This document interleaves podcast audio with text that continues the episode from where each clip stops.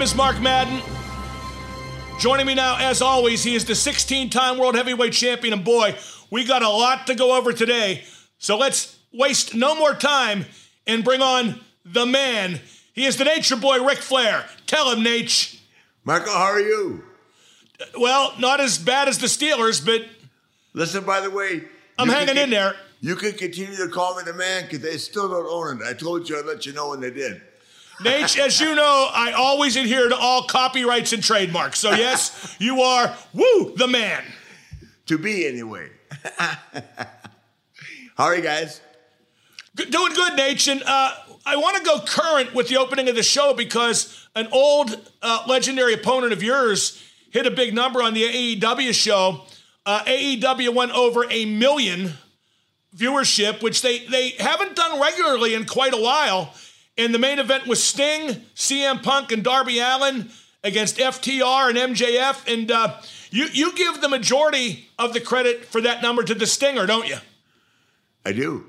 Yeah. Well, I, the whole scenario was great, but I mean, I I can't help but uh, poke fun at him because uh, you know he's he's like he really legitimately is what we call an icon, and he's um, given so much to the business, and he did he was really actively participated in the match. He looked great. He did the dive off the top rope onto the guys, and uh, I mean, I, my hat's off to him, and I think it was great. And uh, you know, it's kind of like every time they bring back Austin to Raw or something like that. It was, it's, they're going to get a number just because of who the, who, who the main event guy is. And I mean, the match was was good, and the guys fed Sting. I mean, it was, he couldn't have asked for a better scenario. And No- no question. I'm, I'm happy for him. And then And I- Punk, Punk paying tribute to him was awesome too. I I really enjoyed that. Yeah, Punk with the face paint, Sting with the Punk face paint. Yeah, yeah, I think yeah, I I, think we, I think we got to give Punk some credit for the rating too, and just really everybody involved. Oh, MJF, yeah, yeah. especially. No, I'm, not, I, I'm not taking anybody out of the equation. I just, I, am I'm shooting. I'm always, you know, rooting for the old guy. but no, they all did a great job. You kidding? There was the, components. Everybody worked together. Nobody seemed to be upset with anybody else's momentum. They shared it. They passed it around, and the guys, uh, the tag team that you like said, well, those guys fed everybody. They, they, they it just was a perfect blend of chemistry and uh, and and uh, the emotion was high. Greensboro is a great wrestling town. Uh, as hard as WCW tried to kill it, it's still there, and they'll always remember Sting. And then we had that classic Clash of Champions match there years ago. So I'm I'm really happy for him, and um, I'm happy for AEW. I'm happy for Punk and everybody else involved, MJF, all those guys. well, I, I it do great. give. I do give FTR a lot of credit, uh, Dax Yep. and Cash, because they are an ideal tag team for making opponents. They are Oh, old God. school in They've- every way, they've and they just they just night long. feed perfectly. They look like they look like the horseman feeding Dusty. Well, I'm sure they could think of no higher compliment. That's That- that's that's- high that- praise, God's- especially God's from you. honest Truth. God's honest truth. They look like the horseman feeding Dusty, and that's the one thing that I think is great. Um, and, and and and also it was a long match. Once again, thirty minutes, but they never stopped. No one slowed down. Nobody got tired. if they did, you certainly didn't see it in their work rate. Everybody performed at a very high level.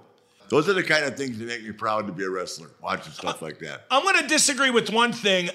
I think AEW has too many matches that are too long, and certainly as a as a former wrestler, Naitch, I know you have great respect for the guys who have the cardio and the pacing to do a long match like that. I don't know if it always holds the attention. I think it should be the exception rather than the rule, but it's becoming the rule on their TV show. Well, you know, kind of as you alluded to last week, if it's getting a rating and it's and, and our numbers are going up with these longer matches, you know, I, I don't I'm not the one that can can can make that determination, but I'm just as a, as a fan and overall observer of the product, I think it was great, and I, I'm I'm happy for them, happy for Tony, and always happy when a younger guy that is a big star in his own right, meaning Punk, um, gives a, a, a lot of praise to the Sting. I'm not sure Punk's quite a younger guy anymore, but uh, I, I give credit for guys like MJF He's- he's- and Darby he's- Allin. He's 20 years younger than Sting. no, it's serious. That's that's young. I mean, just Steve is 62 years old and out there rocking it, man. No, he's amazing. Yeah. He's amazing. No, no question that. Uh, and Punk's a big star in the business, so for him to do that uh, is a very unselfish thing, and it makes me think more of him every day. I don't know him very well, but uh, things like that are what make make people that are have been in the business a long time, like me, take notice and pay attention and, and be very respectful of. I just wonder if they're ever going to get to like 1.2 million, 1.5 million. I wonder what they have to do to grow that audience and bring in some different fans and maybe some casual fans. Well, I don't know, Mark. I, I don't have the answer to that because I don't look at the demographic studies. I don't look at the 18 to 35. I, well, I no, they, they do real well in the 18 to 49, which bodes well for growth. It's just yes. a matter of yes. when it does pay off. And, you know, it, I hope it's sooner, not later. Well, yeah, I'm sure they're not going anywhere, so it'll come. You know, like I told you, they need to get now. They need to stay above a million again. So for me, my my my competitive mind is, if they've hit it now and they hit it a couple times and went back, now the key for them is to figure out how to stay above a million, and go to the next level of 1.2 or what, wherever it is. Right, I totally agree. If they can have a base of a million, a, a sustained, yeah and sustain it, well put, they eventually will build on that. Yeah. And I think they have the talent to do it. Again, the the only thing I question is how much they can get their stars on TV in three hours of TV time total in the week. They have 15 pounds of sugar for a 10 pound bag. And, you know, that's on Tony to, to make the best of it, to keep everybody happy. I, I, I don't think you can ever have too much talent until the talent thinks you have too much talent. Yeah, but you just said something. They have 10 pounds of sugar not 10 pounds of the other problem. well, that's true. That's absolutely right. They do have talent, and there, eventually. There, there is another expression about that. Oh, no, I. I, I, different word. I but was alluding the, to the that. Fact, the fact that you're calling it sugar, which I am too, is not a problem. Oh no, nobody would ever question the, the talent on their roster, I don't yeah. think. But but the philosophy of rotating guys off TV, I don't think anybody ever became a star being rotated off TV. I I don't think you can do that indefinitely and not have certain guys suffer for it. I don't know. I'm you know I'm not, I'm not booking it. I'm I'm just I'm just watching it, and I don't have. No one's going to criticize me for anything except telling what I think, which I'm entitled to say. Unlike no question, of, but, but unlike a lot of other people that have podcasts. But Naitch, you never got rotated off TV, did you? No. Well, there you go. But but I was always in a championship picture. The champion's always got to be on TV. Well, let's I, uh, let's move on to our friends and foes segment because uh, the foe is one of your most legendary of all time. In fact, he participated in uh, what is my favorite Ric Flair feud, uh, right up there with the Steamboat feud. In fact, it was in the same year, and that was the legendary Terry Funk. Now, yes. everybody remembers you and Terry in 1989. But when Terry's family ran the Amarillo territory, how often did you work that territory, and what's your memories of that? I only worked it once or twice as the NWA champion. It was kind of the uh, Dory Senior passed away. I never did get to meet their dad, but um, as you know, Junior came over to book Florida when I was a world champion. Terry was the world champion. You know, once they started to disband a little bit, and without a territory in place, meaning Terry uh, Dory was, you know, they both were big stars in Japan, going back and forth. Then Junior came over to book Florida, where he still lives now in Ocala. Terry was the world champion, so it's pretty hard to run a territory when the two guys that run it are on the road are gone. So it kind of disbanded, but I, I, I, I can't tell you that I wasn't there. Um, next to Kansas City, it was the worst territory in the country. really? No. Wh- why is that? I don't know.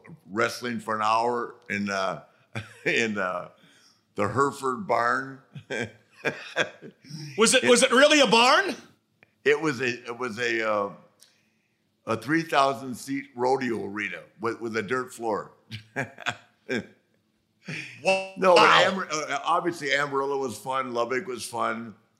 Um, that whole part of the country, but you know, it, I'm not a fan of of West Texas. I, I, don't. I love Dallas. I love San Antonio and Austin. I love Houston, but West Texas they can have. Well, If I'm not a fan. If they gave me the King Ranch, I wouldn't take it. I'm, I'm not a fan of dirt Well, floors, maybe. so maybe that Huh? maybe that I'm not a fan of dirt floors, so maybe that that Well, speaks wre- for I've itself. on a few of those. We were walking through the mud to get to the ring. Now, when the feud with Terry kicked off in 1989, it was right after you beat Steamboat for the title at WrestleWar, and Terry was at ringside to be a judge. Yes. In case it went to a draw, it was it was uh, him and a uh, a penthouse pet, I believe, who gave you the decision, and Jason Hervey. I think Yeah, yeah. that is quite a distinguished panel of of wrestling experts there. And then rest, uh, Terry came into the ring. And honestly, until the moment he stepped into the ring, I never dreamed he was going to get involved. I think there was a, a legitimate element of surprise that existed when he came in and it got physical. Oh, absolutely. Nobody knew it. And I didn't know what he was going to do either. By the way, he almost broke my neck here. This is what started hardcore wrestling, ladies and gentlemen. For those of you that don't know it, you can ask the Dudleys, you can ask Tommy Dreamer. This move where the table did not break and he almost broke my neck is what is it's how hardcore wrestling evolved. Now, I was going to ask you didn't about even that. tell me. He said, "Follow me, follow me, Rick, follow me." I said, "Follow you where?" I mean, you know, because you know Terry, right? I don't even think he knew what he was going to do until we were out there. Well, uh, it was a pile driver onto a table. Yeah, And I'm assuming the table wasn't at all gimmicked. It didn't break. In fact, you No. could see your head and neck bounce off it, Oh, which yeah, actually time. added to, added to the injury angle. But so you had no idea you were going to be pile driven on the table. absolutely none, and would have never gone for it had I known. Funk is crazy. You don't understand this. I've wrestled a lot of crazy guys, Brody, Hansen. To no, nobody's crazier than Terry Funk, and Terry Funk was really tough too. So um, he didn't mind taking it. I hit Terry Funk harder than I've ever hit anybody in my life when I was chopping him, as you've seen. I mean, Terry and I have had some really good exchanges. It's a different time in life, and I, I can't, you know, I I talk to Terry now probably once a week. He's finally back home. He's been in bad health, but he's he he, he, he came he came back out of it. He got out of the facility he was in that was uh, helping him get back on his feet. He's home, and uh, God, he's tougher than you know. He's like he's like Harley Race, one of those guys that's, too tough to die. And so I'm just thankful that I ever ever had the opportunity to wrestle with him. I've got some Terry Funk stories that I can't even tell on the podcast, even though it's uncensored. I can't tell them. I've got some Terry Funk stories I can't tell on the podcast too. So, so we we No, both he's, got he's great. He's the greatest. Oh one of my favorite wrestlers and favorite uh, men ever. Just was always Yeah. a pleasure to deal with for me and, and what- taught me so hear- much about the business. Should I just tell you one one exact one Terry Funk story, right? So we're at Raleigh TV, and and Greg Valentine and myself we're bringing Terry back from Raleigh TV to Charlotte, and we were drinking um, that Foster's Lager beer, right? And we bought a bottle of grain alcohol, and we were pouring it, you know, just be like we're crazy in the old days. And we came to a stop at, at Monroe on Monroe on Monroe Road in Charlotte, and Terry got out of the car naked with a the world championship belt on him, and this is like now this is 76, 77, maybe it's 70, yeah, 77 or 8. And he's actually like directing traffic. There was no cars, but he pretended like he was. It's two in the morning. So from there, we take Greg takes oh, and all the way home, he kept lighting Greg Greg Valentine's hair on fire in the car. So we get to my house, and uh, I had a pit bull then that jumped over the fence, came over the fence, and jumped and bit Terry and bit bit him right through his nose. I mean, a bad bite. Through his nose. Yeah, bit through, bit his, through his nose. He jumped on top of Terry. Well, So- shit, no wonder he pile drove you through the table. No, no, this is uh, later on. Yeah. So this, so he's the world champion. So we go inside, and my wife is out for the evening, and uh, um, I paid the babysitter to go in Megan's room. Uh, she was a little baby at that time, and just staying there. And Terry, Terry came in the house. he, took a knife out of the, you know, the, the canister that holds knives, and put it between his teeth like he was a pirate and crawled around my backyard trying to catch that dog. Well, I had gotten sick, which I never do, and my wife came home with one of her friends and opened the door and said, um, "Well, this is my husband. I'm embarrassed to say, and uh, let me see. Oh yeah, and that's uh, Terry Funk, the world champion, out in our backyard. She took all my clothes. Not my first experience. Took all my clothes, threw them out in the front yard of the house. Three o'clock in the morning, and the next thing I knew, I had a silver Eldorado. And the next thing I knew, I woke up at the downtowner in Charlotte, which is sad to say. I don't remember how I got there. And Funk was already gone to another city. and I had to figure out a way to get back into my house. So it was never, never a dull moment in the 70s with Nature Boy and, and Terry Funk together. Well, that angle at Wrestle War turned you babyface, but you were kind of a babyface already, I thought. I mean, the fans had kind of pushed you in that direction despite you not liking it. Uh, well, I didn't. I, I didn't mind it because with Terry, I didn't have. I didn't have to worry about not being able to do anything offensively except hit him. you know what I mean? So it, our matches weren't around drop kicks, leap down, leapfrogs, you know, moonsaults and everything. It was just a war. I mean, it really was. I would hit. I would hit him as hard as I possibly could. Well, we're, we're going to talk about face. we're going to talk about Steamboat at a later date, but uh, but uh, when he was the family man in your feud, you know, with his wife and kids, Yes. and you were the playboy with all the models, everyone Yeah. for you. I mean, how could they not see that was the fans were going to decide who had all the girls? Well, that's that's one of those things that you know I, I've talked about with Ricky. I, I don't think Ricky had a choice. I think Bonnie kind of pushed that on him, which I've I've said. You know, not the first time I've ever made the comment. You know, Bonnie wanted to be Miss Elizabeth more than Miss Elizabeth wanted to be Miss Elizabeth. So that's kind of a um, an old, an old told story. I put it in my book because I I feel like she cost him you know ten million dollars which I've said publicly. But she guided his career, and he, uh, you know, Rick is such a good guy. I, I don't know whatever went on behind the scenes, but I don't. I, th- I think Rick would have preferred to. Um, not that he didn't like being with his son; it had nothing to do with his son. But he, I don't think he liked being portrayed, I mean, being that much under thumb. If that makes sense. Now you were Understood. off all, you you were off almost three months to sell the injury to Terry. That's a long time for you. What uh, what was that? What did you do with yourself? Uh, I don't think I was off. I think I was downtown Atlanta. I mean, I was working a little bit, but I was, I was staying in Atlanta, and uh, whatever work I was doing, then I don't know. Just, you know me, Mark. I can find something to do anywhere. I certainly Right, but you weren't you, you you weren't on TV. You weren't on. You know, it was it was a different time for you. Oh, exactly. Yeah, you talk about '89.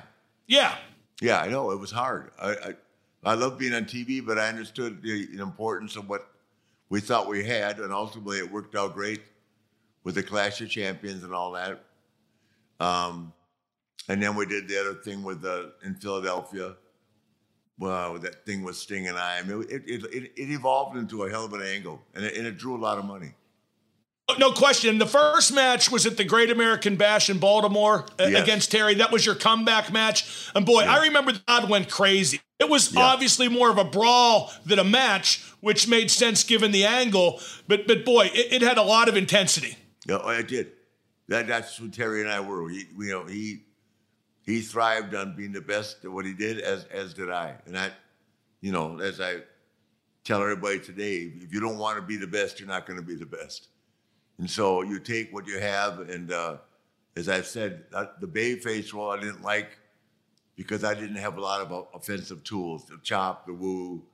You know, I, could- I, I could sell real good for guys that would stay on me. Um, but with Terry, it was just a war, and it was a fight, and it was real. And if anybody doesn't think that it was real, you should you should have been in there with us. You can see he's hit me right in the windpipe right there. yeah, that was by design. Well, at, at one point, uh, as part of an angle, he put a plastic bag over your head to suffocate you. I, we, almost, that- we almost lost TBS. I know that was kids don't try this at home. What do you remember about Yeah. that? Whose idea was that? It was ad lib Terry Funk. I didn't even know it was coming. Really? Really. Because there was a lot of heat. There was a lot of heat behind the scenes for that, wasn't there? Oh my god, we almost lost TV. Well, what was said? Who said what? Where did the heat come from? Jim Barnett, my God, what have you done? I mean, it's kind of like the time Brody, not meaning to by any means, we we're at TV in Atlanta. Brody was storming around and he kicked a kid's wheelchair. And the kid, and the kid, the kid didn't fall the wheelchair or anything, but he he just rolled it into the crowd. I mean, like, then you know, not, not an attempt to by any means hurt the kid, but that's just how crazy we got back in those days. We didn't we, we did we didn't think out of the box, the big picture. We just were focusing on trying to draw money and entertainment, and you know, we probably could have been a little more conservative in our thought process, but we weren't. you know, No, we no, no. I say bring back the plastic bag. That was entertainment. Yeah, oh, it was. Yeah, considering I couldn't almost get it off my. You know, you don't understand what Terry. What Terry doesn't work. It's a shoot. When he put that bag on me, I had it was a fight to get it off. You have no idea. Not that he was trying to. I don't know for sure. He may have been Yeah, trying to he, get me to he might have been trying to kill you. Please. well, pass out for sure. now, uh, the that best. look ma- good. What's that? The best match between you guys, and one of my favorite matches ever. Not a five star classic, but so much heat, so much intensity, so much meaning with the result was you and him Clash of the Champions November. I quit. Mm. What do you remember about that match? Because that's one of the few matches, Naitch, for for you or for anybody I watch over and over. It was so good. Yeah, like I say, it was it was by no means a classic, it, it- you know, but it's the kind of match that would draw money today. Yeah, it uh, meant something. It meant something. The result Yeah. meant Well, something. it, was, it was so solid, and it meant something. Yeah, it, you know, even though there was none of the stuff that uh, is required, not required today, but a, a, part of what the business is all about. You know, diving off the ropes and moonsaults and high spots. It was not. It was. It was just a war, but it was believable, and, and it's the kind of match that would draw money today. Terry Well- had a hell of an inter- Terry had a hell, a hell of an interview too. Oh my God, he's one of the best promos of all time. Yeah, that interview yeah. we did where he dragged out. Who was the poor guy? Uh, Ron Ames. He's one. Of, remember the guy he Yeah. dragged out with Yeah. the Flair Yeah. robe and the yellow streak down his back and the blonde wig? That was tremendous. Yeah. He's a great guy. One of a, one of a kind. Hardly Jim Ross says. Jim Ross says, "Wait a minute, that's not Ric Flair." And Terry goes, "Why, sure it is. Can't you see the yellow streak down his back, Jr.?" Yeah. yeah. Now, uh, one thing, one thing about that I Quit match, and I think it was the first time it had been done, because there had been I Quit matches before, like Magnum and Tully, which we'll talk about in a little bit. But uh, you guys got the microphone involved. Yeah. You were shoving the mic in each other's faces. Terry's like, "Ric Flair, you yellow dog, quit." I mean, that was a nice touch, and I think it, I think it made it even more emotional. It was like cutting promos in the middle of the match. Yeah, exactly. It was just, um, you know, we just had chemistry. I don't know whether Terry just initiated that. I think Terry just, I think he just decided to by himself while during the body of the match to grab the microphone and start doing it. Because I don't remember us discussing that beforehand, but it, it worked out. Of course, he denies to this day he quit. No, I can I can say the line, Rick. My God, my leg is breaking. All right, all right, damn it, I quit. Yeah. I, like it was yesterday. It was tremendous. He, denies it. and not only that, that's the last time you beat anybody with the figure four. A- Absolutely. I must have been holding the rope. Now, uh, WCW took Terry out of the ring following that match. He didn't wrestle anymore. They gave him like a, a talk show segment, Funk's Grill. That surprised me. I thought Terry still had a lot left in the tank, and he certainly proved that in the years to come. Oh, I do too. I that once again that was a management decision. Who knows? Terry Terry was pretty good at commentary, as you know. Yeah, So- oh, real good. Yeah, he did. He could have done anything he wanted to do, but um, I'm not sure why. Then they put him with with uh, with uh, Bunkhouse Buck, you know, for a while, and Uh, I, you know, I'd, yeah, I'd have to go back and talk to a guy like Cornette or Kevin Sullivan that was there. But Well, it was a lot. It was a lot of fun while we were doing it, and I. Oh my you know, God! It was. And every I- time I see Terry, I mean, you talk about one of the greats of the business. I mean, you know, he's one of those guys when he walks into a building, every every wrestler from either company ought to kiss his ass. He's given so much and worked so hard for this business.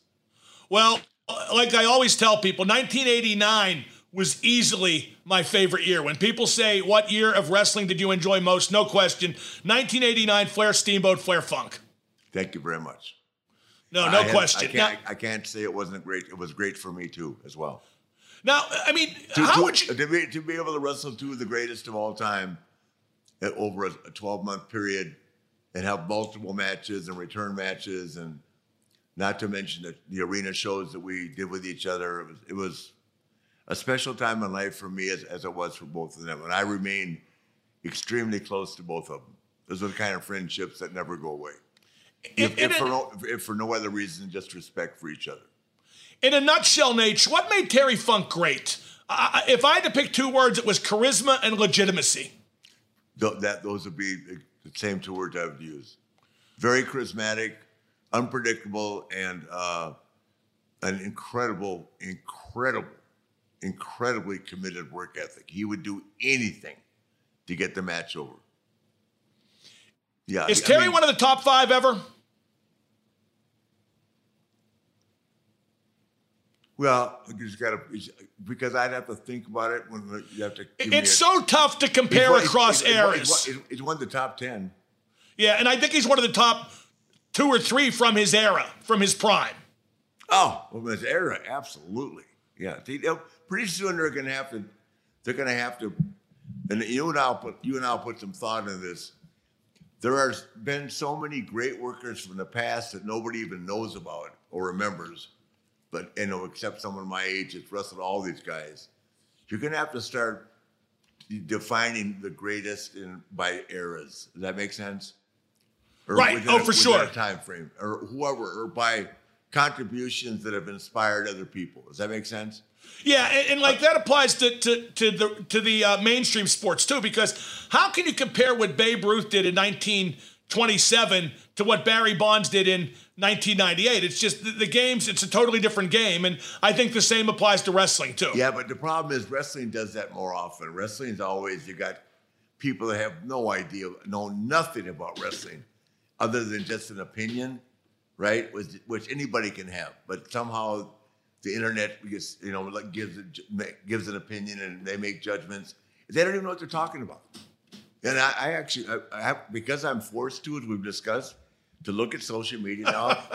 with the it, it's it's insane. Wrestling, there's, there's so many people they think are great wrestlers that don't that don't have a fundamental clue, but they've been in some really good matches. Does that make sense? Oh, for sure it is, but, but That's, that's, a also whole, that's a whole other podcast. But in this case, Terry Funk, like Harley Race, great, and will be one of the top ten guys forever, no matter what generation. Well, uh, Twitter and social media has also made this the era of self congratulations. For yeah, example, God, no shit, no you know shit. Self congratulations, yay! you know, you know how I A- AEW is a great promotion. You, you know how I know that, Rick? Because every single person on their roster tells me that every chance they get. Look, I'm sold. I mean, just go out and do the business and entertain me. But the more you tell me how great you are, the more I look for cracks. Yeah, well, I, I can't knock that because I told myself how great I was and the audience. Yeah, but you time. were great. You were great. You got you got people on Twitter telling me how great they are. They can't even get on TV to save their lives. Oh, I know that. That's what I said. That's what's wrong with the business. And people and people read it. and they actually they actually make comments on it rather than going, this is bullshit. Bullshit, bullshit, bullshit, bullshit, right? No, there is one So- guy who says it's bullshit, and that's why I'm not the most popular person in. Well, no, in- no, but I'm saying that I'm saying it. That, Right. yeah, now I don't care whether people are like this comment or not. There's are the word great, and I emphasize this every show and will continue to, is a whole different discussion than being good. Entirely different discussion. Great and good. Very good, but great. Come on. There's only a few of us. Well, Naitch, it's time for us to talk a little fantasy sports and a little a little sports gambling too. And I'm excited to tell everybody out there about our our new sponsor, Bounty Sports. Now, if you're like me and you love picking who's going to win each game, and I'm real good at it too, Bounty Sports is the perfect place to do it. Bounty Sports is the easiest daily fantasy sports platform I've come across where you just pick the teams you think will win each game and play against other fans for up to thousands of dollars in prizes. It's as simple as that. Tell them, Naitch. Woo! BountySports.com. Use promo code WOO Nation. Well, if you do that, you receive a free $5 to enter any contest, including this week's $1,400 NFL Sunday contest. No deposit or payment info necessary.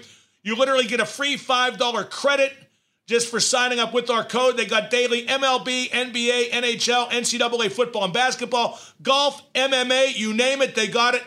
Naitch, uh, we got week 17 coming up next week for the NFL. And honestly, here in Pittsburgh, we're starting to lose interest after that debacle at Kansas City yesterday. But here's the game I got. I'm going to stick close to home.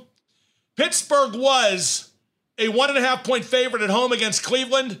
After getting killed at Kansas City, they're a three point underdog at home. And I got to tell you, I'm taking Cleveland, giving Pittsburgh the points, even at Heinz Field, even here in Pittsburgh.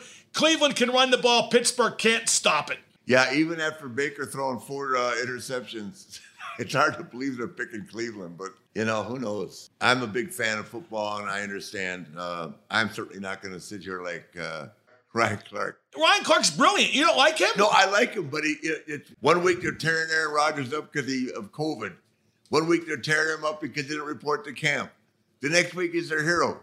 Be consistent. That's all I'm asking. Well, I, I, I like Ryan, Ryan Clark as an athlete. Oh, Naitch, Naitch. Between he and Stephen A., they flip back and forth. I mean, Stephen A. will always call Aaron Rodgers the bad man. But man, when he had the COVID thing, you know, which is none of their damn business. Their personal health issues are, but that's none of their damn business. I like Orlovsky, yeah, and I like Jeff Saturday. No, they, they stay consistent with their with their thought process. Rex Ryan consistent, Randy Moss consistent, but to get on TV every day, I'm glad that we shoot this now, so I don't have to watch anymore first take. it's the truth. Just go to bountysports.com on your laptop or download their 4.9 star rated app on the App Store. Remember to use the code Woo Nation. That's W O O Nation when signing up for a free five bucks. No strings attached. That's Bounty Sports, and good luck to all. Now, H, we want to talk now about one of your friends, and that is Tully Blanchard. Yes. A founding member of the Four Horsemen. Uh, we both have great regard for him. Tully is 67 and still involved. He's a manager yes. in AEW. He still bumps once in a while, God bless him. And he even wrestled a match not too long ago. Yeah, and he's still very fit. Oh, no question. Yeah. Okay. You know, a lot of people don't realize what a great athlete Tully Blanchard is. Oh, a small college quarterback. I believe he made all conference. Well, he was awesome. No, he, no, he, um, he switched, but he um, Tully had the high school record when he graduated from high school for the longest punt in the nation. How long was it? I, I don't know. Could, you could Google it, but I'm sure it's been broken by then. But I mean, he was he was the most one of the most highly touted. The quarterback Tommy Kramer that went to the Vikings. Remember him? Yeah, for sure. He, he and Tully were the two highest rated quarterbacks in the state of Texas. Well, Tully, Tully Tully's a legit athlete, damn good.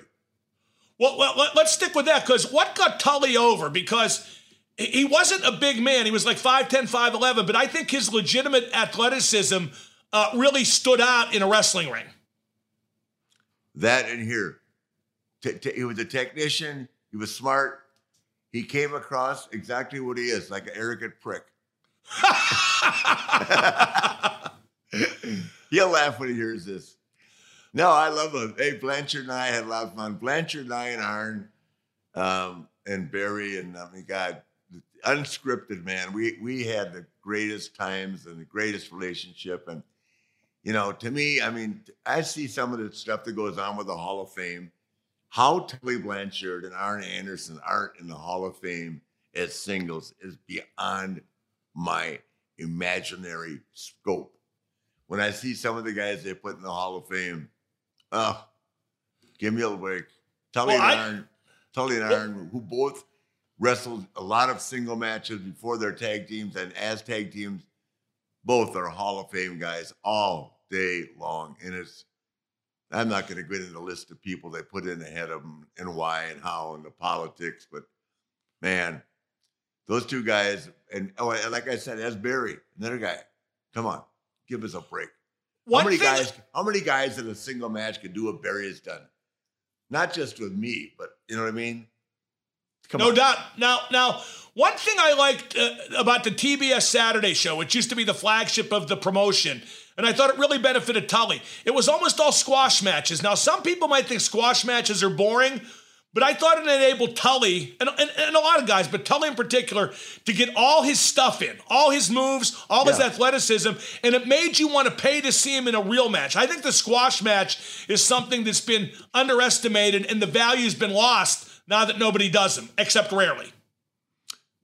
Um, well, I'm not a big fan of squash matches, but um, you know, there, there, there, there was a time when there there just wasn't enough talent. Be honest with you, enough talent to put on a good long TV match all the time, especially when you're making as much TV as we were making. Not only TBS, but the network TV we were making in Raleigh as well. Right, the syndicated. syndicated as well. So, you know, I, I I'd rather just. But I used to tell George Scott all the time, "Why don't you just let me talk? Why would I wrestle Klondike Bill? You know, for, for three for for three minutes, right? I just make myself look bad and Bill look worse.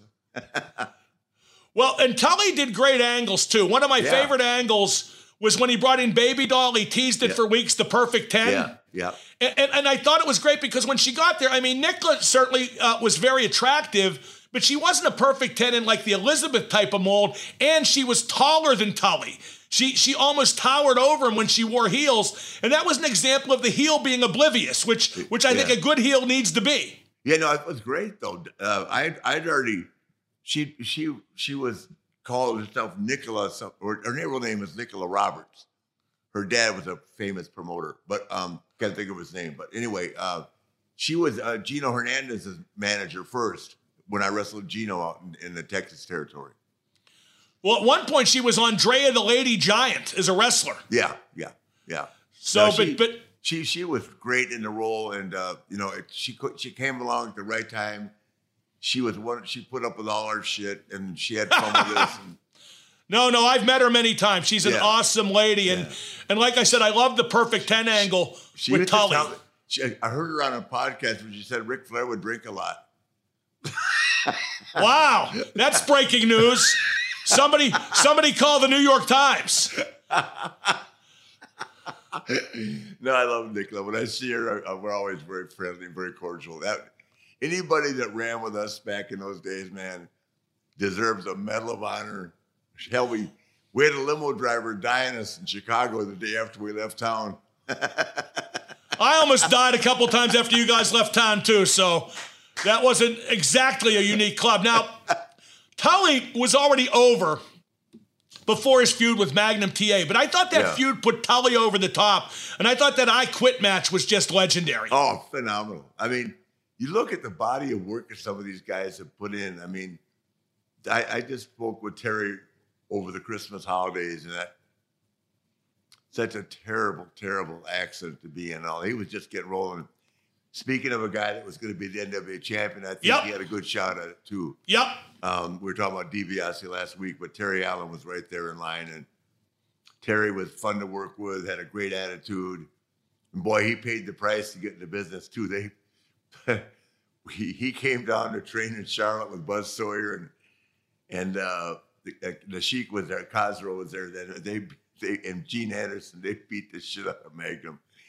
I think he almost quit twice, and he had actually wrestled at Old Dominion, so he was a pretty good amateur wrestler, but when you're breaking in the business back in those days, man, we didn't we didn't care if a guy could sit out or do the Granby roll. you wanted to get in the business, you got the shit beat out of you. Well, this is no knock on any of the other members, but when I look back at the history of the Four Horsemen, Yeah, I think the person who most embodied the look and the lifestyle was Ric Flair. And I think number two was Tully Blanchard. I really do. I, I think as a Horseman founding member and the way he talked and the way he acted, the way he dressed, the way he lived, yeah. I think he's number two behind Ric Flair. I don't want to. I don't want to. Well, I certainly. I, I would agree that he was great. I, I don't like putting the guys in order of greatness. Oh no, no, I, am not saying in order of greatness. I'm saying in order of of having a night on the town, looking the part, dressing the part. I oh mean, yeah, oh certainly, absolutely. He loved nice clothes too. He I thought he meant, you know, I, I he, tell he had no problem. Um, to, to, this day, I get a, a note from uh, Lynn Congers. Um, I want you to keep this in here, Steve, as I can send this to him, thanking me because we've been buying clothes from Lynn for 19, 1981. Now, now, where's that located, Naitch? Where is Taylor where is he at? Richards and Congers. It was Michael's of Kansas City, as you guys know. I bragged about that. Yeah. Taylor Richards and Congers. Now it's uh, I buy him something else. Some other this guy I'm buying clothes from now. It's so ridiculously expensive. It's insanity. But I got to be the Naitch, man. I can't stop Nathan. but, but, but, but Tully had no problem with Nathan either. Oh, no, no doubt. Uh, now, what made Arn and Tully such a hey, great time? let, me, let me tell you a great story for the people that understand how tough okay. it used to be. So Gene Anderson ran the office. And when Crockett had the big office they bought out on Carmel Road, and they had a ring in it and all that. So a guy came to break in one day with his kid, right? And Gene said the kid had a mask on, and so Gene says, "Okay, what do you want to do?" So my, my son wants to be a wrestler. Uh, what does that mean? Tell, tell him to take out the mask. The kid wouldn't take the mask off. so Gene goes, well, you can't be a wrestler if I can't see your face. He said, no, no, I don't want anybody to know who I am because I'm going to be so good. so they took him back the back. You can only imagine. I mean, tell me. You can tell Gene Anderson, you're a 22 year old kid, you're not going to take the mask off, but you want to be a wrestler. Uh, I'm going to guess it, the. It, it, it, was it was Probert and McSorley at their best. Um, except, no, except, except it was just Probert against this guy. I was going to say it was Probert in a squash match, like we were talking about oh, before. Wow. That is a bit more uh, accurate. I will not take off the mask because I'm going to be so great. I want no one to know who I am. now, what what made Arn and Tully so great as a tag team? Because some would say, and I might agree, that they're the best tag team of all time.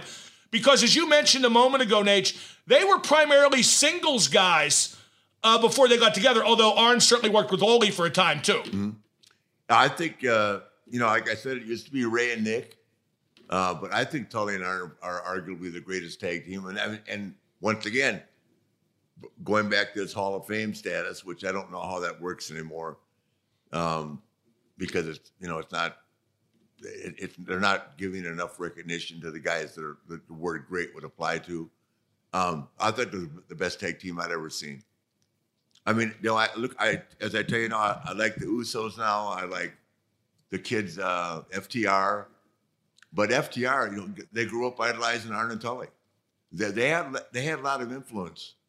I mean, you could take the Midnight Express and all these great teams, and you know, uh, but I don't think you're going to find a better team than uh, Tully and Arn. And they understood it. They were much better. They were much better together than me when I would sub for one of them. That makes sense.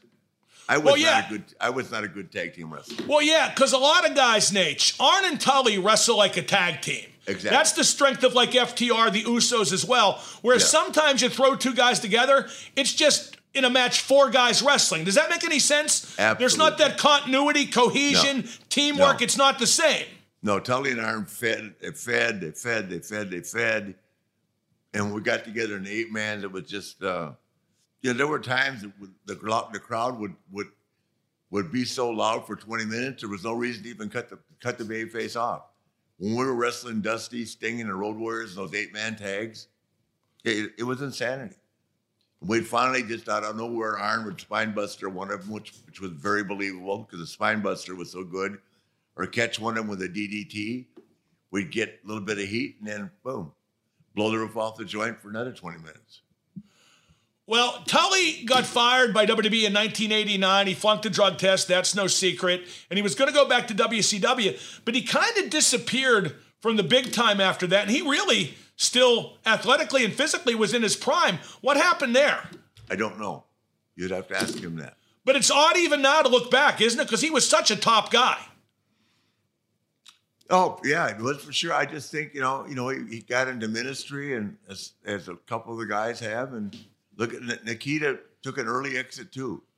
And uh, when I was in the office at WCW, I I, I told uh, um, I can't remember whether it was Jim Herd or or Eric. I said, you know, you, if you bring, if you bring this guy back and he puts the weight back on and he comes back as Nikita that, that I knew he, he can draw you some money, but um, uh, he just declined it and said, you know, appreciate the offer, but I don't want to. Uh, I, I, don't want back into business. Some people, they get to a plateau and when they walk away from it.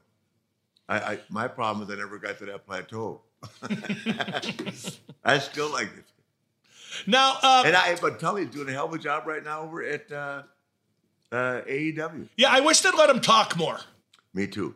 I wish they'd let a lot of guys talk more, but again, that's the 15 iron, pounds iron, of sugar iron, thing. Iron too. Yep, no question.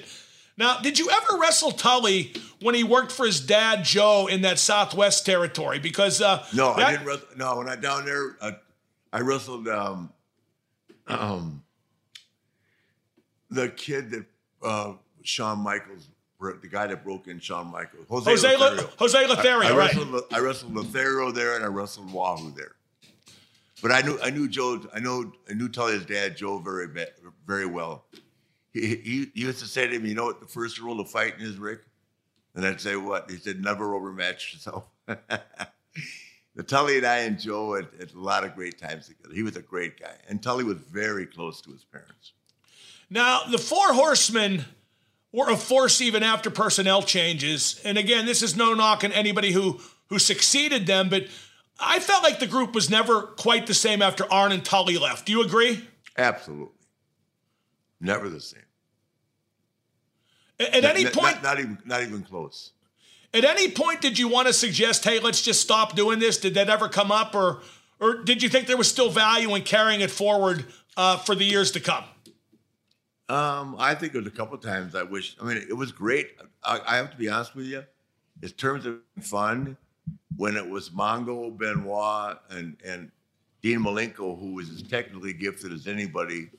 Benoit, you know, I don't, regardless of how terrible this the ending was to all that, Benoit could work his ass off, and Mongo was so damn much fun. And I see Steve, you know, on a regular basis now. He's he's battling ALS, as you know, but um, that was a fun unit as well. But it was you know, we, we went not nearly the skill that, that they had the skill Dean and, and, and Chris did. Uh, but at that point, it was for me, I was just having fun. It wasn't the same. It's hard to follow something that was so great in life. You know, you, you know, you, you, you I could apply it to different things, but you, you remember the great ones. oh no, no question. Like for, for in, in my job here in Pittsburgh, you know, I've had the the honor of covering and working with five Stanley Cup champions but it's never the same as the first two with Mario and Kevin Stevens. Yeah. And Paul Coffey, Mark Recchi. You know the names, Naitch. Sure, absolutely. We've had some great players since then with Sidney Crosby, who's actually won more cups than Mario, three yeah. to two. But but you never forget where you came from and, and where the people you work with came from too. Exactly.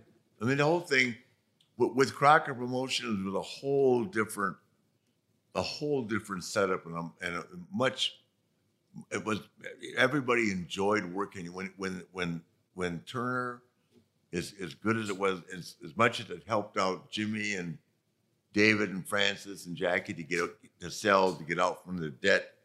Um, with Turner, it just turned everything around. You know, when Jim Herd came in, he, he might as well have, well, he did, he virtually destroyed anything that we'd ever done in, in the NWA. He might as well have thrown gasoline on it and lit a he match. Might as, well, he might as well just burn it down walking in the door. Yeah, exactly. But but mm-hmm. part of it too, Naitch, is we enjoy thinking about what happened back when because we were younger. That puts a better light on it. Well, too. and also because of YouTube and the WWE and that network right. and right. It, you can't get away from it. You know, which is fun. It's fun looking back on it. Let's take a time out here, and while we normally have a lot of fun on this show, this is a pretty serious topic life insurance, specifically Goliath life insurance. Let me give you a pro tip we're all going to die. So before you get a visit from The Undertaker, think just for a second about what would happen if your family stopped having your income tomorrow. With life insurance from GoliathLife.com, what we're really talking about is protecting what you've worked so hard to provide for both you and, more importantly, your family. You see, life insurance isn't about you, it's about those who matter the most to you. Sure, you do a great job taking care of them now, but who would do that if something awful happened to you? I just lost two friends in the last year and a half, one 42 with two kids, the other 46 who left behind a wife and three kids. Thank God they had insurance. And hey, I hear you. Nobody wants to think or talk about life insurance. But think about this you might not get in a car accident, but you have auto insurance. You might not get sick, but you have health insurance. So we'll protect our car and we'll even protect ourselves from like crazy medical bills. But will we protect our family? That's what life insurance means to me peace of mind. GoliathLife.com streamlines the life insurance purchase process by allowing you to get quotes from more than 20 carriers all at the same time and at the same place. GoliathLife.com. You'll do a fast and easy application and have multiple quotes within minutes. And oh, by the way, GoliathLife.com has solutions for every budget. And maybe best of all, you pick your terms and payments at GoliathLife.com. Once you pick your price, you can start the online application immediately. And check this out you can even schedule the medical exam to happen in your home. You don't even have to leave the house to do this. And yes, I have done this. They sent someone to my office, it was fast, it was easy, and it was unlike anything I expected. I got to skip the phone calls, the paperwork, and the crazy invasive conversations, and even the multiple visits to the doctor's office that we all hate so much. GoliathLife.com makes buying life insurance simple. GoliathLife.com promises no hidden fees, no upsell, no hassle, hell, not even a phone call. GoliathLife.com is life insurance in your hands, on your time. Get multiple quick quotes right now from the comfort of your own home and begin your application in a few easy clicks right now at goliathlife.com. Now, before we look at some of today's stars, and that was great talk about Terry and Tully, two of my all time favorites.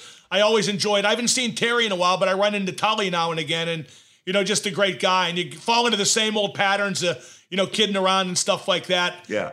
As you did. But I want to talk about a phenomenon in wrestling. I'm curious to hear your opinion to this. Are there too many champions in wrestling? And, and, and hear me out. In WWE, there are 16 different champions, not including the king and queen of the ring.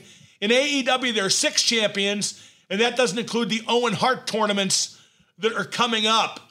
How much does having so many titles dilute any title, or doesn't it matter? I think it does because I think, uh, I, I, I think it dilutes it. I absolutely do. But you know, let's just go. Let's look at the world we live in today. You remember the president's fitness, fitness, fitness the president's fitness physical. The president's um, physical fitness council. No, look at me. Obviously, I don't. But do you remember that? I, I remember it existed. Yes, I did not who, participate. To find, who was the, to find out who was the most fit child in high school, right? Right, exactly. They it wasn't me. Uh, no, but they got rid of it, right? Because everybody wants to be equal. Instead of being three places, now there's eight places or six places in wrestling tournaments. I mean, it, it's everything is diluted because you know whether it's mothers not wanting to see their children upset, everybody everybody gets a trophy. That that's not what sports are all about. And I think it, because there's so much TV that they have put themselves in a position where they have to create like the king and queen and all that. But the people that are carrying the weight of the company, and I'll use WWE as an example, would be Becky and Big E as they're the champions, and it's Ashley or Charlotte and Roman Reigns. And everything else is just something uh, that that doesn't doesn't diminish who they are, but it's just something to, to hopefully attract viewers. Well, right, like, uh, and, and, it says a lot that I don't even know who the Intercontinental Champion is right now, and that used to be a big deal back in the day when there were so many fewer belts. Mm-hmm. And, and, but whoever is the Intercontinental Champion, I know, you know it's funny. I don't know who it is either. Well, right, and, and, and I probably, watch the shows. it's probably a very good performer, but the belt doesn't help him and he doesn't It- help the belt, it- so why have it? Yeah, I know. Well, it's funny. I I, I feel bad that I don't because I watch all the shows now. But um, but I mean, it, it they've TV rolls on, and and they know better than you and I do, obviously, because they're there. Well, what what it draws viewers and that, but um, and I I love that uh, Zelina. I think she's been a very good talent, but uh, you know, I don't I don't I don't buy that queen versus queen stuff at all. Does No, no, nobody does. No. and So, and I that's mean- that's kind of the point. Like I look at some of the titles, like we can't remember who the Intercontinental Champion is. Okay, then you got the twenty four seven champion in in AEW. Well, that, that, you know, but that, that to me, that when Ronnie, when R-Truth is involved in that, that is good TV. If if if you got to put humor in TV, that uh, Ronnie Ronnie has put that, taken it to a whole new level. And the little uh, Japanese kid that chases him around, I mean, Tozawa. uh, yeah, that has been. I've I have actually found that very entertaining at times. Well, the I, fact that I, you, I had I had Ronnie beat me in a bar one night. I, I, actually, I, I covered him, but they never put it on TV. well, the fact that you remember who's involved says says something good about it. And like in an AEW, you got the No, F- it, when, it, when that stuff that was very entertaining, and when they throw it in periodically, you know, I don't like it being a distraction in the middle of a real good match, which they've done before, just to, to get out of a finish. Um, but Ronnie is a very talented kid, and man, that, that when he's got that twenty four seven thing, I like that idea. Uh, if there's got to be entertainment, wrestling is good. And by the way, Ronnie's a hell of a wrestler too. Now- our now, uh, can work. another another belt, the FTW belt, the F the World belt, which Taz had in ECW just to kind of proclaim himself as the company badass. And it worked for him. I thought it was great with him, but now he has Team Taz. He passed it along to his guys. Brian Cage lost it to Ricky Starks, but they were both his guys at the time. I don't get it. I, I just don't get the value of that at all. Neither do I. Other than other than to have, uh, other than be, to be a conversation piece for you and I to discuss. Yeah, I guess, but like I said, it worked for Taz. It was great for him, but some Yeah. ideas aren't meant to last in, in perpetuity. Well, well, Taz is a unique character. oh, I like Taz. he- yeah, I do too. He could pull off anything, but that doesn't mean that someone else can just take it and be the same character he was. Now, Naitch, uh, before we wrap this segment up, what's the least prestigious title you ever had? Least prestigious.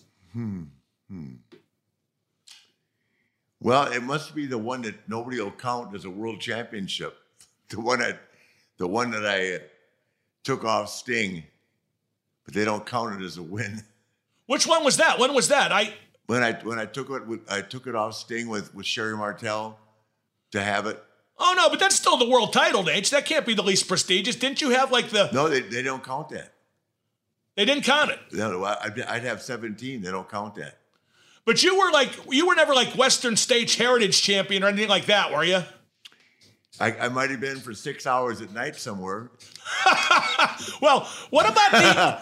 were you ever the Missouri a State? lot, I, I won a lot of titles between 12 and 6 a.m. I I think you beat me for a couple of them. now, were you ever a Missouri State champion? Because with Muchnick, that No. was a really big deal in That St. Louis. You never won deal, that. yeah. That was Huge deal. That, that was the only other belt in St. Louis allowed besides the NWA title. No, it never was. But Now, every, when- like all the guys that I wrestled, like when I wrestled uh, Kerry, Kerry was a uh, Missouri State champion. I wrestled uh, Ted DiBiase. Ted was. Um, um, that, that was a very prestigious title in, in in the business and in the history of our business. Yeah, and, and when we get closer to the Royal Rumble, which is in St. Louis, And by the way, we're going to be there. Woo! let's let's not give too much away. Let's let's kayfabe, please. I can't wait for a live crowd to ask me some questions. Yeah, I can't wait for that either. I want to talk about some of today's stars in the time we have left, Nation. Let's start with Toni Storm because she's had a few matches involving her daughter Charlotte, Mm-hmm. including a singles match Friday on SmackDown. She's kind of new to the big time, but she's okay, isn't she? Those Yeah, matches were great. all right. Yeah, she's more than okay. She's really good. What do you like about her? Well, I like her look, um, and I, you know, I've, I've done a little homework on her. Um, I think that she pretty caught the attention of a lot of people at that all women's pay per view in 2017, if I'm not mistaken. Right. I think you're right. and um, she's got that good look, and uh, sh- she's athletic, and uh, you know she carries herself very professionally. I I, I like her a lot. Yeah, I agree with the last part you said the most. You, you look at her and she looks like she belongs. She Ab- carries herself. absolutely. She walks the walk. She she's a little green on promos, but you can Yeah. tell she'll Well, get better. that, once again, that's that that's attributed to lack of time and lack of experience and not having wrestled.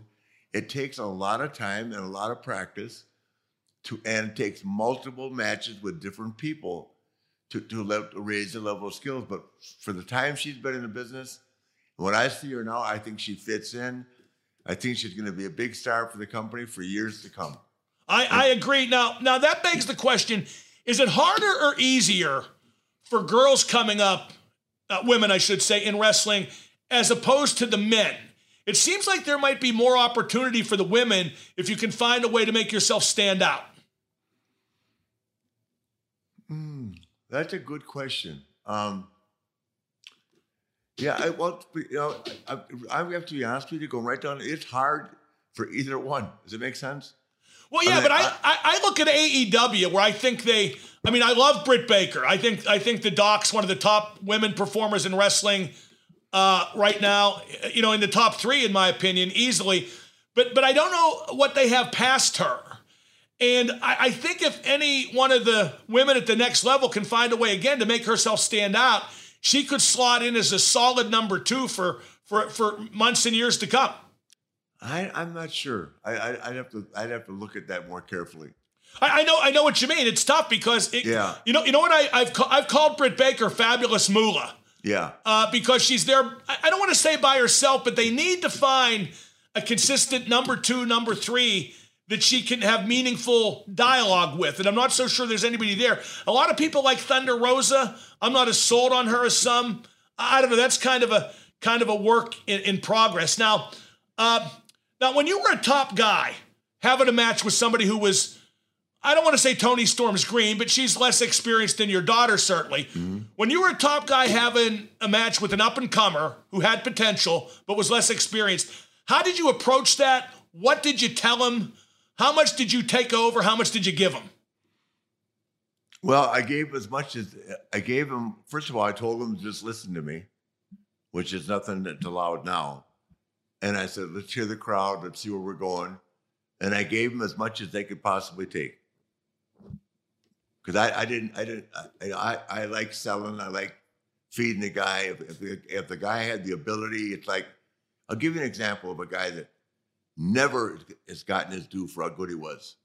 But I had, I had great matches with him. Brad Armstrong. Yup, no question. So let, let's say, let's say that she is Brad Armstrong, right? And I'm Charlotte. It's a question of listening, taking your time, feeling comfort, getting to know each other. And I'm sure she's very confident when she goes to the ring that she knows that she's under not only the not only the the wing, or but but the experience and the knowledge, you know, of the woman I consider to be the greatest female wrestler of all time. No question. No question. She is And, and I I'll, and I'll bet you a thousand dollars if it- it- if she has worked with her two or three times or five times on the road, she'll it'll it'll like I say, it'll either be her or Sasha. You know what I mean?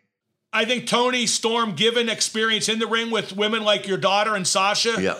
I think is really going to blossom. But you need to get that. You need to get it on the road. You Yeah, need to get it in house shows, Yeah, and there aren't many Nat- house shows. Natty Neidhart can teach her a lot. I mean, it.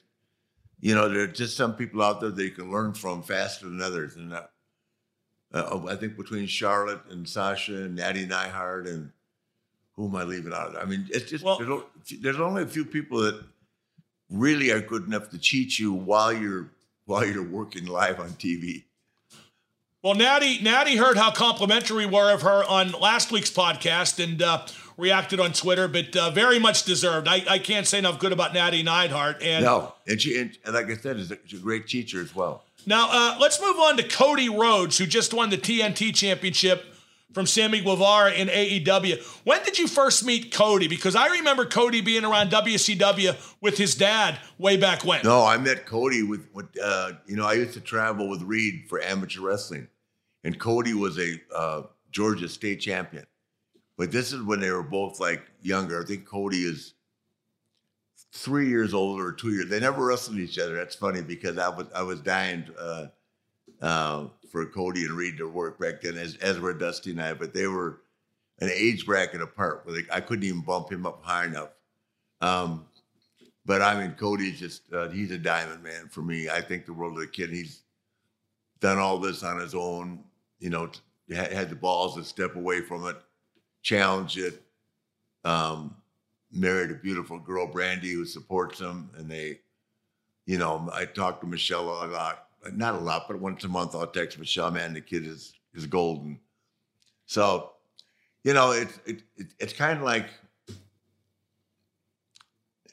no, and, I, and I, I understand it, but I mean, I, I can't figure out how AEW got the Owen Hart Memorial Tournament when when Owen when I, I mean I, I appreciate Tony for doing it, but that's something that if the if the company feels that strongly about Bret and Owen, that's something that um, I wish the WWE had jumped on. Does that make sense? Yeah, but they, but they didn't, and weren't going to because of their relationship with with Owen's family over I, the lawsuit. See, I, I didn't know that. So that yeah. Well, I, I'm proud of Tony for doing it because I never knew Owen that well, but he certainly has had certainly is very respected by so many people, uh, and I uh, I never got to know him. I never I got to wrestle with him. So, but I think anytime that like you know like the the they had the Dusty Rhodes Memorial. Uh, some kind of a tournament on. They had on a tag team tournament, NXT. at NXT. Yeah. So Right. I mean, eventually, that eventually one day I would bump that up to a main roster a show because Dusty's a character and a name that'll never be forgotten, always be remembered, and uh, you know, it's, you can't. There's not going to be another Dusty Rhodes. Well, that that said, I was always disappointed that Cody never got the opportunity I felt he deserved in WWE. And I, I didn't like him as That- Stardust. That's, that's why. That's why he left. Well, I know. I didn't like him as Stardust. I liked him when he was in that legacy thing with Randy Orton and with Teddy DiBiase's kid. But uh, but yeah, I give him credit. Like you said, he went against the machine. Yep. You know, he left and, and created his own machine. Yep. And, and let's be honest, Tony Khan provides the money, and there were a lot of other influences like Kenny Omega and the Young Bucks. We could go down the list. But Cody Rhodes is the primary reason for AEW's existence. There's no doubt about that. He pushed the button first, pushed it hardest, and he got things done. That's the way I understand it. Yes, because he was. Um, he had his own little promotion going, but I think before Tony came in. So well, yeah, he, he did that. He did that pay per view, that All In. Yeah, and it and that's what I think it started Tony. And I, I'm not, I don't know the inter- intricacies of all that, but um, hey, I'm a big fan of, of Cody Rhodes. He knows that I text him all the time. So Well, I, I think the big thing for Cody was when he first left WWE, he went to Ring of Honor, which now looks like it's going to be belly up or in a very you know limited capacity moving forward. But he went to Ring of Honor and he used the creative freedom there to reinvent himself and to help others reinvent themselves. And honestly, they picked up a lot of what Ring of Honor was doing with the Bucks, with Bullet Club, with Hangman Page, and just moved it right over to AEW. And uh, I, I don't fault Ring of Honor for letting those guys go uh, you know, what was going to happen was going to happen. But but that's where it all started to happen. Cody Rhodes in Ring of Honor. yeah, I, I didn't see that. So that that I I don't I don't know Nick- how I don't know how it evolved, but wherever it evolved and however it evolved, it worked. And Cody is once again put himself in a in a, in a very special place. Now, And, now uh, what what do you like about Cody talent wise? What makes him, you know, a, a top performer? Well, I tell you, when he did the moonsault off the cage with WWE, um, I looked at him in a whole different light. I didn't realize how athletic it was. He's one of these kids that can do anything, and uh, you know, just being so close to his dad to see those boys, um, both of them, be so so successful, uh, and, and and even at different different different ages and different time frames every time you see um, a second generation kid do well, you you can't be proud enough of them, especially if you're, you know, you're the son of uh, the legendary Dusty Rhodes. Well, in the match that Cody had with Dustin, remember that in AEW on pay per view, brother versus brother? Yes. That was phenomenal. And the Yep. way they did the angle leading up in the promos, Yep. it's one of the very few times brother versus brother worked. The only times that brother versus brother worked, to my mind, were Rhodes versus Rhodes and Hardy versus Hardy. And uh, Funk versus Funk. Oh, that Naitch, that's even before my time, believe it or not. I don't Wow. know. I don't, I don't know if they did it. I'm making a joke, but I'm not That- sure they did. that I don't. I don't think they did it. But, but that would have been classic. Um, Now- no, but I tell you, no, I totally agree. I, I, I saw all those matches, and I think, um, yeah, it just uh, Cody and, and Dustin put on a clinic that night, and um, yeah, I just, you know, like I say, I'm so proud of both of them. It's it's very hard. You can imagine how hard it is to be a second generation wrestler when your last name is Rhodes, and the pressure that's on you, and it's all the comparison. I happen to be experiencing. I've had to experience the heartache personally that my daughter went through because people just said she's Ric Flair's daughter, which is the biggest crock of shit in the world. She's the greatest because she's the greatest, and and it surpassed me a long time ago. So. NMLS number 65084, equal housing lender. Phew. Christmas is finally behind us, but are you dreading those credit card bills headed your way? Well, here's a pro tip. Don't get stuck making minimum payments in the new year. SaveWithConrad.com can help you get rid of your credit card debt just like that. Oh, and we're going to get you the best deal on a mortgage you've ever had. But how's this for starters? No payments until March. You don't need money out of your pocket or perfect credit, so find out how much money you can save for free right now at SaveWithConrad.com.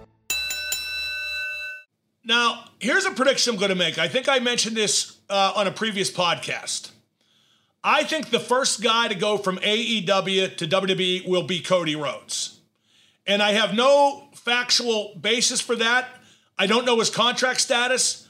I just have that feeling. I don't know why. I just have that feeling. And I got to tell you, there are people in that locker room that have that feeling too. Uh, it's possible. I know they'd take him back. I'm sure they would. Hey, the, the, the, the, name R H O D E S is going to be in this business until the day that the business drops off the face, face of this earth.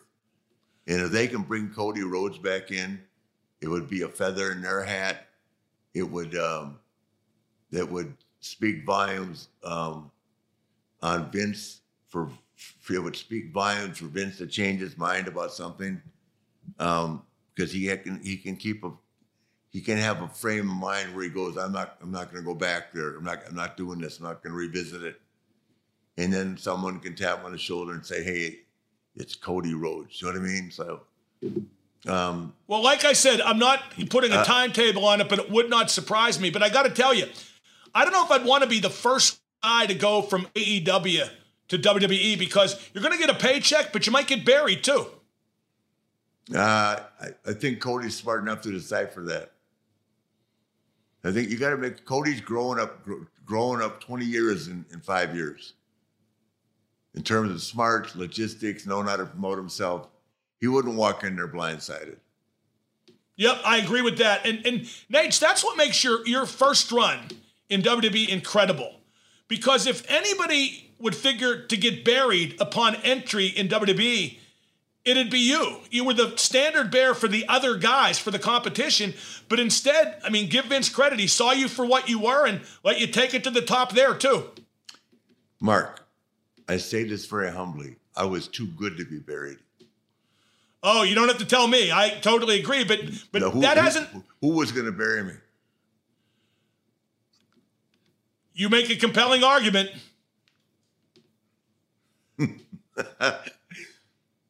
I left. let's- the, I, I left the people behind me that could bury me. Oh, good point. Good point. You could have got buried any worse in the new place than you had been at, at the Are old you place. kidding? I got to hang out with some of the greatest people. I, as I say, I got to wrestle Hogan. I got to wrestle Randy. I got to wrestle Bret Hart. I got to wrestle The Undertaker. Are you kidding me? It was the greatest year and a half, the most fun I ever had. And I made the biggest mistake I ever made was going back. Now, uh, before we wrap this up, I want to talk about uh, somebody else from the WWE Women's Division, and that is uh, Carmella. And I love Carmella. Oh, she has the too. old. She has the old school WWE women's look, like Sunny and Sable, Hey, but she's sorry. a real solid Hey, worker too. Let me just put right, Corey. Corey, you have so overachieved. Oh, Corey Graves. Corey, yeah, so overachieved. You know, they live right down the road from me here in Pittsburgh. Well, call him on. I hope he hears this. Hey, cu- cut this piece out for me. Carmella is beautiful, and Corey Graves, you have overachieved. Woo! Well, uh, I, I got to tell you, I think she's fabulous. And I do too. Naitch, with wrestling today for women, I don't think they have to look like Instagram models, but I don't think they should look ordinary either. Too many of the women in wrestling today look ordinary, and now we're seeing a little bit of a of a shift to the other direction. Car- like Car- with, with Car- Carmella is stunning. stunning. Toni Storm's very good looking too. I think we're seeing Yeah, a move back nice. in a different direction, don't you? And that's good. Yeah. Well, I have to look at them as if you know they're they're they're my daughters, but as a man, I'll tell you they're both very attractive women. Now, uh, you see, in AEW, that's why I'd push Tay Conti and Anna Jay because they look the part. Britt Baker looks the part. And, and I said before, I don't get Thunder Rosa. I do like Ruby Soho, though, because her looks different. That punk rock thing, at least it's something. Yeah. Well, I don't that- think I'm a, I, I I call it what you're talking about Ruby Riot, right? Yeah, yeah, Ru- Ruby Soho now in AEW. Yeah, I, I, I use- I like use- her look. She gets the most out of it. Yeah, I texted her when she was wrestling Ronda one time, and Ronda so started selling for her, and I texted her. I said, "I said, don't ever walk away, turn your back on someone like Ronda Rousey. You know, like I try to give her little tips about things, and just say, God, anything you can tell me about wrestling. So we, I got to be uh, on a regular texting basis with that when I saw her at the shows. But yeah, I'm I'm happy she's healthy. I think the world of Ruby, and she's um, yeah, she's gonna do real well over there. I'm happy that she landed on her feet with AEW, and she really deserves all the respect in the world. I love her. No question. I, I couldn't agree more. Now, we talked about Tully Blanchard earlier. How come Tessa Blanchard, his daughter, can't get a look with the major promotion? Because I know she has a bad rep. She said some unfortunate things, but boy, I think her talent is overwhelming. I've I've never seen her work. Really? No. Oh, she's brilliant. Yeah, Should be a great- I, I, I keep hearing that, but I haven't seen her. So I, um, I mean, I've, I've heard. Obviously, it's not. You're not the only person to ever say how great she is. I just haven't seen her work. Well, you see, I'd like to see her I, I met her. I met her one time, and she's a lovely girl. Of course, I, have known her forever from from growing up, you know. But I, I've never seen her work. Well, I'd like to see her against Ashley, against Charlotte, because I think physically she can com- compete with her, give that impression visually. I think the one thing about Ashley is she's such a great athlete and, and looks the part that that you know, but she's she's great at selling, so she gives her opponents that credibility. But it would be nice if more came in with that built in. Don't you agree? Yeah, I mean, it's, it's one of those one of those marquee matches. I, I don't know the reasons. I don't know why she's not there. Um, I've heard the same kind of stuff you have, but I mean, I don't. I take everything like that with a grain of salt, which you have to in this business because, you know, she could be the most lovely woman in the world, and people have some personal, you know, agenda against them. But no, I've heard she's really good, and I think it'd be great um, to see a, a Blanchard Flair match. Who, who wouldn't, right? If No if she- question. if, if she's as good as they say she is. Now, before we wrap this up, Naitch, let's go off script a little bit. We've not talked enough about the NFL, although we did uh, just a moment ago. In in uh, see, you're rolling your eyes, and I don't blame you Well, because hey, don't we're not going closing this down without talking about Michigan Friday, okay? Oh God, is that Friday already? Yes, it's Friday. It's New Year's, the Orange Bowl. I'm going. Are you going? You want to you want to you want to hear my Christmas text Go ahead, from uh, Jim Coach Harbaugh? Harbaugh. Yeah, you Coach Harbaugh. Yep, I do. Okay, here we go. Who gets these kind of texts? Coach Harbaugh. I wished him a Merry Christmas. He wished me back. I went, woo! Likewise, and the privilege to get to entertain America next Friday. At this very moment, I have a voice screaming in my ear. Who has it better than us? Merry Christmas, Jim. Woo! That The sounds voice like he, screaming in his ear is me. that sounds like him mimicking one of your promos. No, listen, he, he's, let he's like me, he's an intellect. Yeah. Well, you, you know, I got to tell you, I, still think. I wanted to text John yesterday after ooh, Oh, geez, ouch. I've left John alone. I, I still think Michigan got screwed in the seedings. I think Michigan should be playing Cincinnati. I do too, but here's the thing, Mark, about football every day. You got to beat everybody. You know what I'm saying? And eventually, uh, I I think they'll beat Georgia, and I think they're going to play Alabama. Do you think the Steelers will win another game ever?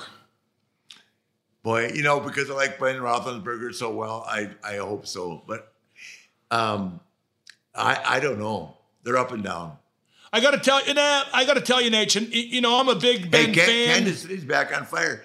Without Kelce, I thought you guys had a chance yesterday. No, we had no chance. We hmm. stink. I mean, seven wins is so deceptive because we beat bad teams or we beat good teams having a bad day. But I'll tell you, and I say this with no small amount of regret because I'm a fan and a friend. But Ben stuck around too long, and a lot of them do. But he just can't get the ball there. He can't move in the pocket anymore. It's just, it's just, and, and so many do except Brady. Brady will play till he's 60 and still be great. Yeah, Brady had a 15 yard run yesterday in the first down. How about Aaron Rodgers, man? He's the dude.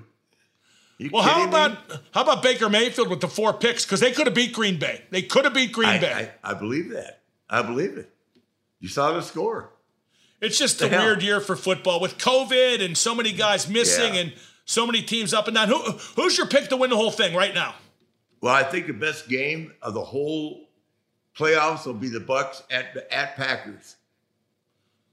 That's Who wins that? uh, well, that's the way the way the seedings are right now. Unless something But, but who, changes. who- would win that? Who do you like?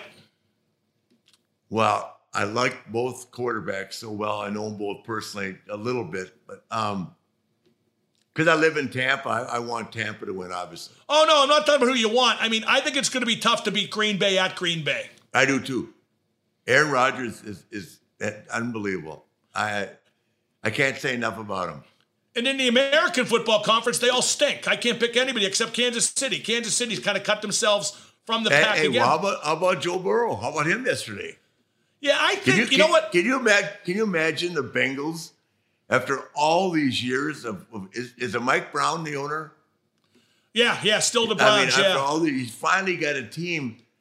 God, if he'll just keep the organization moving forward, they can be back in it. I mean, Naitch, let, be- let me let me tell you something, and this goes for Green Bay and Tampa too. Green Bay and Tampa too. Kansas City too. No team has more weapons than Cincinnati. no. Joe Joe Burrow, Joe Mixon, Tee Higgins, Tyler Boyd, who's from Pittsburgh, Ja'Marr Chase. They You- just you- are loaded. You sound like a sportscaster. who Knows something about sports now. I try not to. let's do another podcast so we can ace the guys at ESPN. We're trying to figure out how to bury one day and bring in life the next day. Hey, Well, how, hey, how about Michael Wilbon and Stephen A. asking the question on that whatever one of that pregame show if LeBron James, who just had his fifth 30 point game in a row, is still a top five player. Oh my God. yeah, but boy, the Lakers aren't very good, are they? I didn't say the Lakers. Well, that was not the question. I said, is LeBron James still a top five player? And you got to be kidding me. no, obviously, but the Lakers are bad. And you know what, Naitch? But that wasn't the statement. They are asking Michael Wilbon, what would he know about basketball? well, let me make a statement. Okay. The, the Lakers aren't very good, and part of that goes on LeBron because he was the de facto GM who brought in all those old guys. Well, now, see, okay. I, I'm not, I'm going to stick to the original question that I heard on network TV. I bet you are. Yeah, no, because I don't know whether he brought in Carmelo or not. I do. And, and what's his name? Bringing in the, the other kid's not that old. The kid that the kid that played well didn't play well the other night is not that old. Oh, uh, Westbrook. Westbrook. Yeah, Westbrook's not that old. The guy uh, here's the greatest line of all time was uh, Charles Barkley calling uh, Anthony uh, Davis uh, street clothes street clothes Davis. He never plays. Barkley's the best. Uh, Barkley's the best. Street clothes Davis. Naitch, let's wrap it up on Street Clothes Davis. Good luck to your Michigan team. Some people may listen to this after they've already won, but I feel confident they'll win, so that's no big deal. And we'll do it again you like next Michigan week. Too? Yes. Oh, good. Good to hear that. Yes. Okay, we're on the same page. I think it's going to be really tight. I think I think I think they're going to have to win it at the death. I think that game's going to be one score either way the entire 60 minutes. Well, I'll be in a Hard Rock box at the Orange Bowl. Call me. No, you know I will. That's Ric Flair. I am Mark Madden. This is Woo Nation Uncensored. Hey, and by the way, Happy New Year, everybody. Happy New Year. Woo! Drinks on me.